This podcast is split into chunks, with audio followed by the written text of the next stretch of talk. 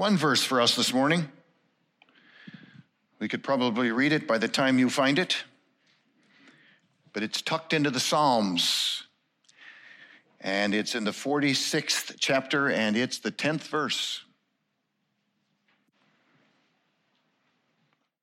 And this is how it reads He says, Be still and know that I am God. I will be exalted among all the nations. I will be exalted throughout all the earth.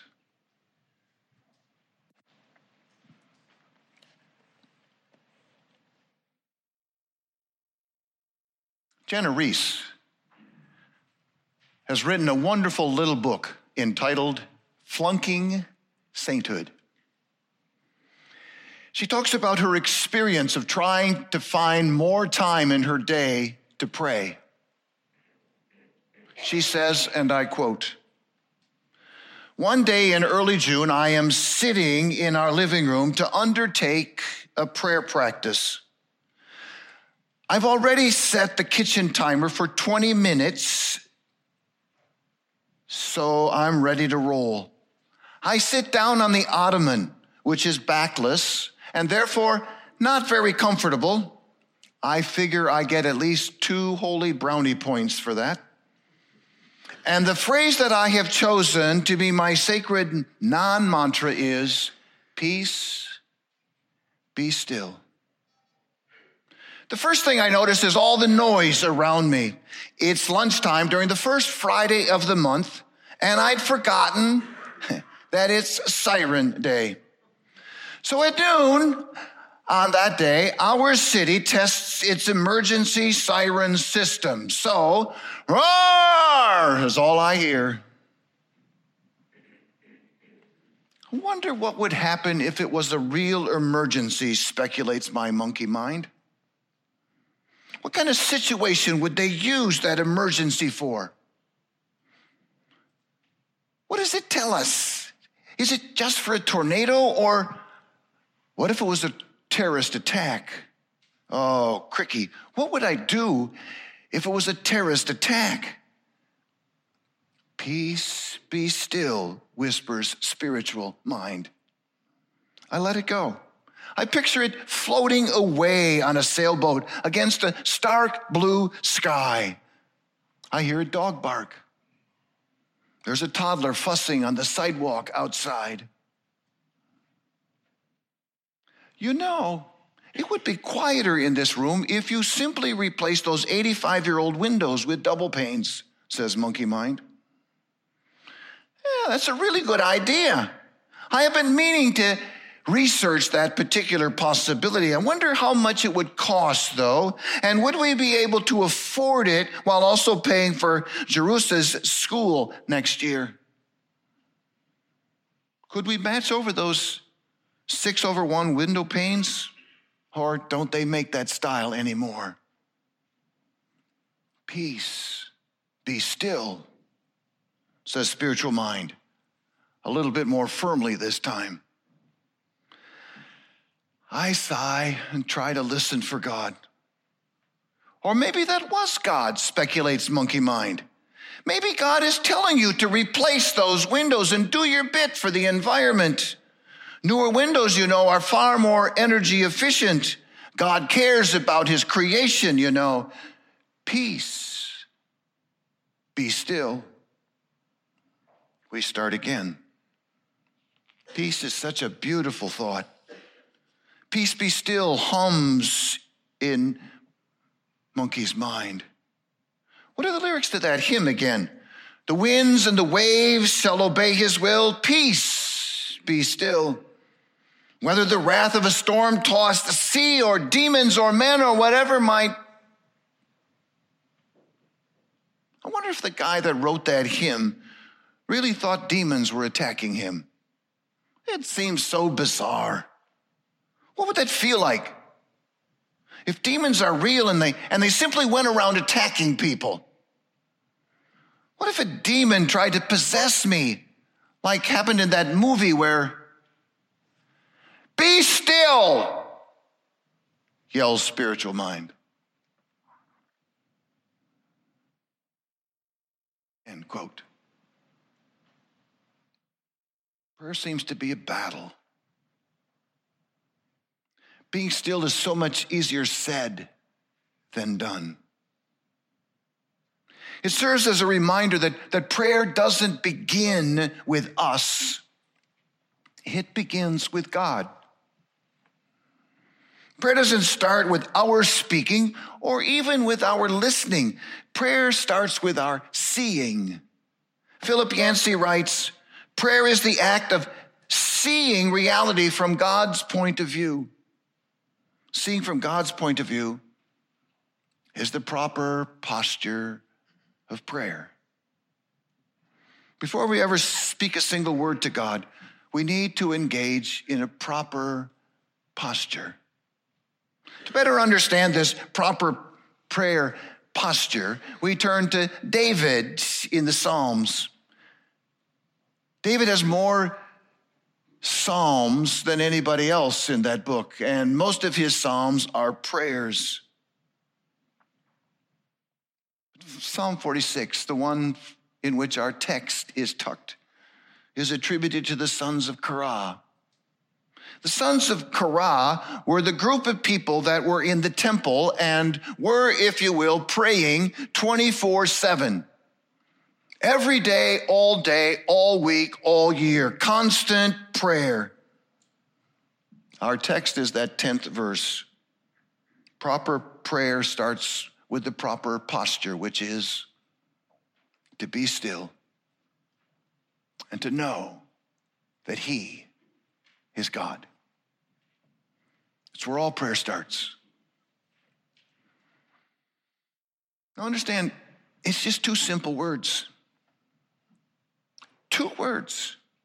And yet, it's hardly simple. It requires being countercultural.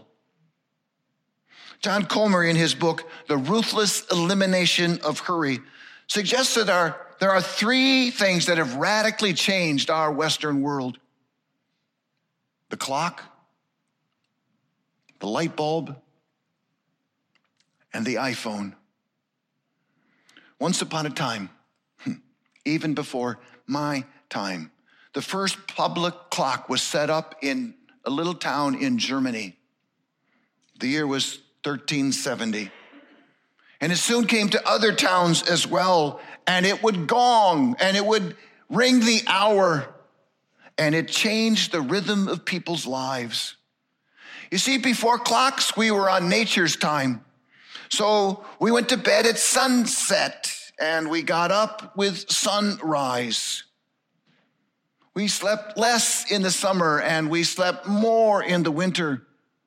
Sleeping long in the winter was a good time to get through the coldest time of the day. After clocks, people started to live on artificial time. They began to schedule their lives according to clock time. They took more control of their schedule and they started following their personal agendas. Then a man named Thomas Edison came along and invented this light bulb, and people started trading their sleep for productivity. And everyone assumed that this new technology would bring more joy to their life. In fact, in 1967, a Senate subcommittee predicted that in less than 20 years, so by 1987, we would all be living on 22 hour work weeks and only working for 27 weeks of the year. I've suggested that kind of work week to some of the churches I've worked with in the past, but nobody seems too excited about it except me. Sadly, we, we work even more today. And studies show that our leisure time and our enjoyment of life have perpetually decreased, not increased. And then the iPhone came along in 2007. It's only been 16 years since then, but instead of, instead of helping us slow life down, it too has tended to speed it up even more. The average iPhone user spends five hours, five hours and 42 minutes a day on their phone. You add that all up, that is 2,100 hours a year. So people are on their iPhone even more than they're at work if they're working a full time job. Mental health officials indicate that trying to fit everything that we want to do and that is expected of us into a 24 hour day has brought an epidemic known as hurry sickness. Dallas Willard is rather emphatic when he says that to maintain a healthy spiritual life, we must ruthlessly eliminate hurry. This hurry sickness, he says, impacts, and in order, physicians and attorneys, and wait for it, and pastors the most. Obviously, Willard was referring to far less mature pastors, just so you know. The Swiss psychiatrist Carl Jung says bluntly hurry is not of the devil, hurry is the devil. Richard Foster writes Our adversary, the devil, majors in three primary things in noise, in hurry, and in crowds. If he keeps us engaged in muchness and manyness, he rests satisfied. Now, we like to blame the culture for our busyness. I mean, it's those demands of life that require this kind of significant pace. We're behind. We're just trying to catch up. We're just trying to stay with the rest of the world, we say. Important people, that's us, important people, are by necessity busy people. The world depends on our being busy. It's nothing more than a lie that we have used to deceive ourselves, to justify our personal participation in the madcap, feverish lifestyle of this world. Our inner life should not mirror this world. It needs to be countercultural. Hurry is the greatest single enemy of one's spiritual life and of our intimacy and time with the Father. The sons of Korah urge us to be still in Psalm 46. And they're not only inviting us into something that is more healthy and emotionally well, they're inviting us to push back against an ancient conspiracy you see, not long after the world's beginning, Adam and Eve grabbed a forbidden fruit from a forbidden tree, and scripture says they sinned. And so they hid, they covered themselves, they argued, they blamed one another. They dealt with their sin by adding to it muchness and manyness. They brought it to their lives hmm. and they brought it to our lives as well. We quickly discovered it is much easier to simply ignore and push our sin off to the side, to move past our tarnished relationship with God. We can do that more effectively if we keep busy, if we keep distracted. And so, since the fall, we have mastered the art of hurry. Ronald Rolheiser writes, quote, we see ourselves as good people, just not very deep. Not as bad people, just busy. Not immoral, just distracted. Not lacking in heart, just preoccupied. We deceive ourselves. So we try to import prayer and spiritual things, spiritual activities into our already overbusy, hurried life. We try by treating the symptoms while ignoring the cause. We try to keep up the illusion or delusion so we don't have to come face to face with the truth. The sons of Korah reminded us that the proper prayer position is a stillness that King David tried to practice. See, David was king of a nation that was constantly engaged in tribal warfare. When he hit the pillow at night, he hit it worried that the enemy was still encamped on the hills outside town. But King David practiced a stillness that allowed him to slow down and allowed him to see the world from God's perspective. Be still. The Latin word for still means to vacate. It's the root of our word for vacation. It's an invitation of prayer anytime, anywhere. Take a break, step away, enjoy, slow down. Let's stop pretending that we're in charge of our life, that we are the captain of our soul, and let us release control and give it to the one who's really in control. Let us return, if you will, to the created order. If prayer begins with God, if God is in charge, then our prayers must begin with being still before Him. So, just for the record, you and I are very important people. We head corporations. We run businesses. We lead churches. We star on the football or on the soccer or on the baseball teams. We have diplomas. We have titles. We have degrees. We have dollars and resources and influence and power and responsibilities. I mean, there are people that depend on us. We run errands. We surf the internet. We converse with Siri. We respond to the 177 notifications we receive every day. Hmm. Okay, at least some of the stuff we do is important. But now, from a slightly different perspective,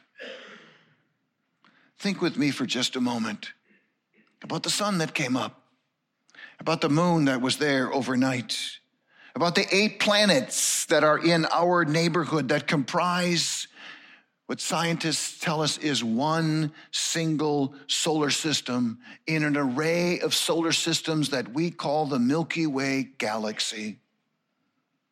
So, if the Milky Way galaxy, with the size, and we're shrinking it down quite a bit, but if the Milky Way galaxy were the size of the North American continent, the solar system of which you and I are a part would fit in this cup.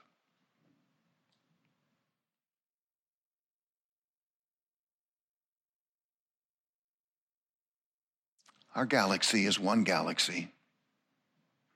And scientists indicate that they think there are over 2 trillion galaxies.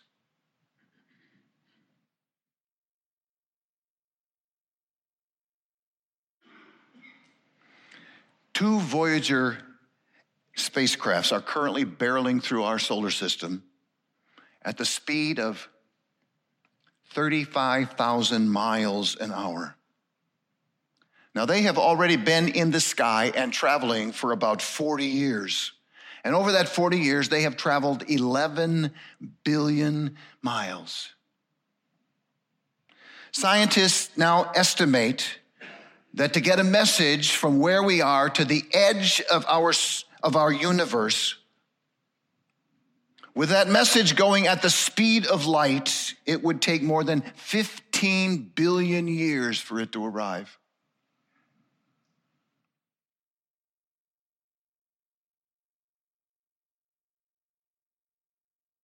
Staton says, We are impossibly young, urgently expiring, and un unbelievably small.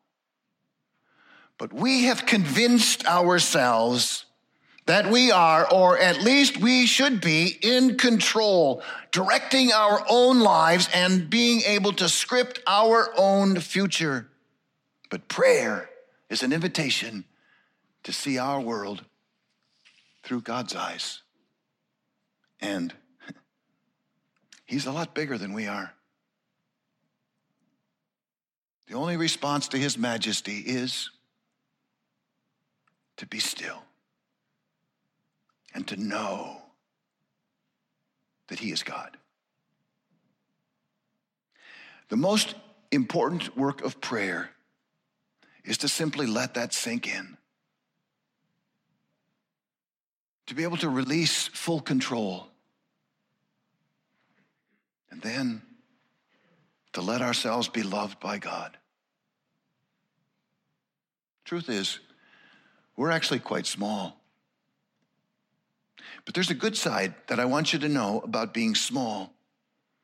It comes with the awesome wonder of a God who can create a universe like you and I are a part of and still love us enough to send his one and only Son. Who cares for the things that we care about and counts the hairs on each one of our heads. Who loves us so that nothing happens to us without his consent. Sadly, today, the artificial lights of our life drown out the light. The stars are still up there, but we seldom see them because we seldom look up. The only lights we see day by day are the lights we have turned on. What started with Adam and Eve in that little garden has really never ended. The conspiracy has repeated itself over and over again with some highlights, like at Babel, or with King Saul, or with the Pharisees, or with you and with me. We're still prone to go about our lives thinking it's all about us, and we're in the middle. We're the center of the universe. We need to see what David saw we need to see our lives against a backdrop of something much, much bigger, against the backdrop of our God, against His majesty and the awesomeness of our Creator and Sustainer. Stillness is the quiet space where God moves from the periphery of our life into the very center. Prayer pours out of the lives of those who have God in the middle, in the center. So last week, while I was at the Deeper Journey retreat, we have an opportunity on Monday afternoon for four and a half hours of silence, and I went for a walk. And I walked through the cemetery. Some of the tombstones there in the DeWitt Cemetery date back before the Civil War. And each one of those stones represents someone who at some point was making plans and preparing for their future, living fast and trying to reach the goals that they had set. Now they're all just a memory. And our world today is still filled with people who have taken their place, who, who are moving even faster than they moved, who are making more plans and, and setting bigger goals and trying to reach each one. The reality is, everything I'm stressed out about, every conflict that replays over and over like a bad movie in my head, every anxiety that upsets my stomach, all that noise will one day come to an end. The psalmist says, and when their spirit departs, they return to the ground. And on that very day, their plans come to nothing. End quote. I walk through a cemetery every now and then as a helpful reminder of how temporary and fleeting we are. When David prays, when we pray, David and us need to undermine the ancient conspiracy that suggests that we might be in the center or we might be in charge. You see, the word whispered to Adam and to Eve before they grabbed that forbidden fruit was simple hmm. You will not die. You certainly will not die. Was a lie. It's still a lie. And that lie has devastated the human soul. And yet, to accept our frailty is not depressive. It is not self deprecating. It is, in fact, a joyous self awareness. Because as we pray, as you and I engage to seek the Father, we move from fast to still. We move from busyness to solitude. Prayer is an act of rebellion against the lie that we so frequently tend to pursue. Pretending we are immortal is a miserable, dehumanizing lie. It's the original lie. Sadly, most people never grow tired of believing it. In our stillness, we are reminded of our mortality and we recover who we really are. Henri Nouwen writes Solitude is the furnace of transformation. Without solitude, we remain victims of our society and we continue to be entangled in the illusions of our false self, end quote.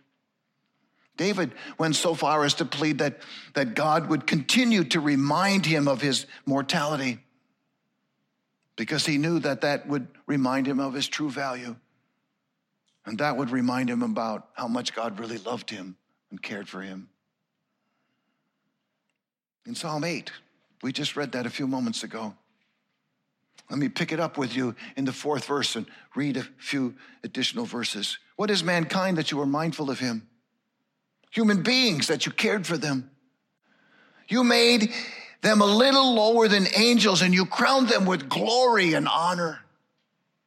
David is freely admitting he's not in control. He's king. And he recognizes he is not all powerful. He is not self sufficient. And here's, here's the key he realizes he doesn't have to be. It's okay. He's not regretting his humanness, he's celebrating it. And when you and I pray, and when we get to see things for even a moment from God's perspective, when we get to see our true selves, our smallness compared to God doesn't matter because we also see our value as a child loved by God. A king more quickly listens to his son or to his daughter than he does to his other subjects. He, like us, does things for family members that he doesn't do for non family members.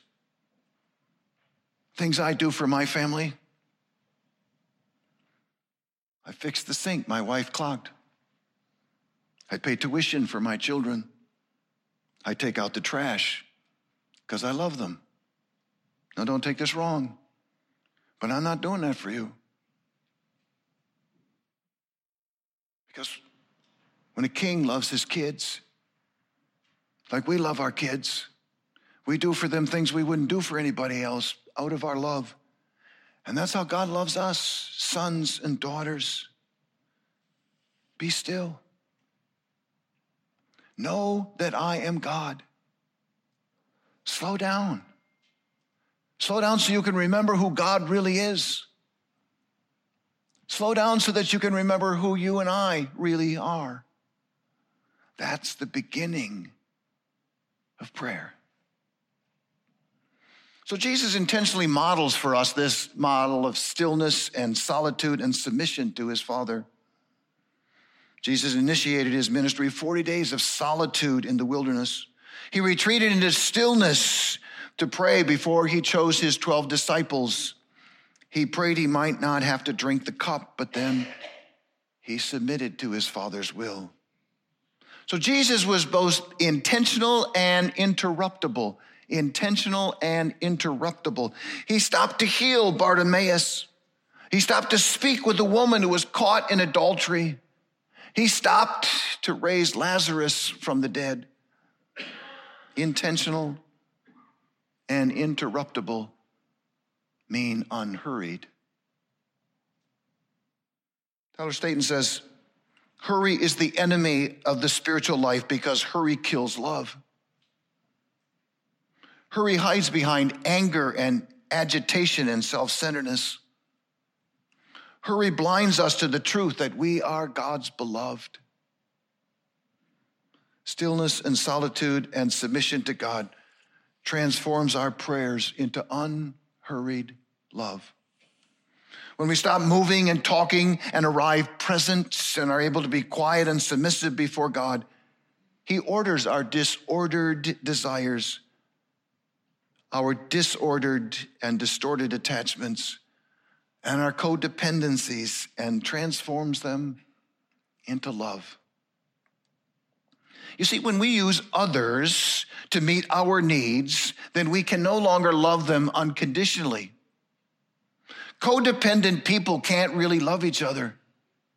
They're just using each other for their own personal glory and gratification. When we use the world or when we rely on something from the world to make us who we are, to give us status and credit, then we can no longer love the world unconditionally. So God has to break down our dependency on the things of this world so that we can truly love this world. God us to break our attachments to people who feed our egos so that we can see and know and love others for who they are. Stillness, solitude, and submission transform our lives. The prayer of a righteous person is powerful and effective, James says. So our prayers come freely once we have submitted once we have given ourselves over to God in obedience, if we seek and follow His will, if we don't rob God of His tithe, if we promote life, if we share our faith, if we express our gratitude, if we bring our worship regularly, if we're obedient, we find God much easier to approach. Our prayers, our prayers come avidly when we, when we become dependent, when we we pray best when we're looking up from a hospital bed or when we're hungry or thirsty, when we're in a financial crisis, when we grieve. Our stillness, our solitude, our submission then become profoundly missional. Our stillness starts in isolation and it ends in being with everyone. So be. Be still. Let go of your anxiety. Lay down your burdens. Find rest for your soul. Now, we often stop there, but our text continues. Then, if we're still, if we know He is God, then God says, I will be exalted. Not me, God. God will be exalted among the nations, and God will be exalted throughout the earth. God's presence will become increasingly visible. His love will begin to undermine hate. His kindness will sleep, sweep away competition. His presence will swallow up fear. His joy will wash away jealousy. His peace will calm our rage. But it starts with being and becoming still before God, recognizing who He is and who we are, beholding His presence.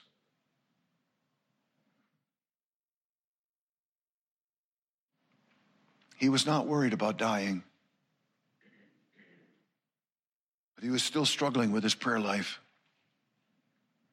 And this pastor came to visit. And the man told his pastor, Prayer is just not very real to me. The pastor suggested, Let me place this chair right next to your bed. Imagine for a moment Jesus sitting in that chair. Talk to him the same way you're talking to me.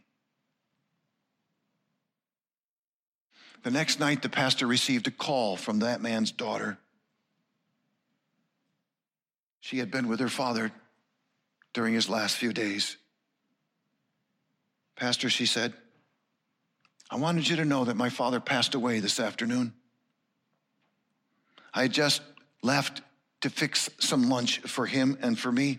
And when I went back to check on him, he was gone. The only thing that changed from the time that I left him was that his hand was resting on the chair next to the bed. Be. Be still. Remember who God is. Remember who you are. And then pray without getting them mixed up. That is enough to bring transformation to your life and to mine. And when we change, the world too will begin to change. So look up regularly. See anything more powerful than you? Start your prayer there.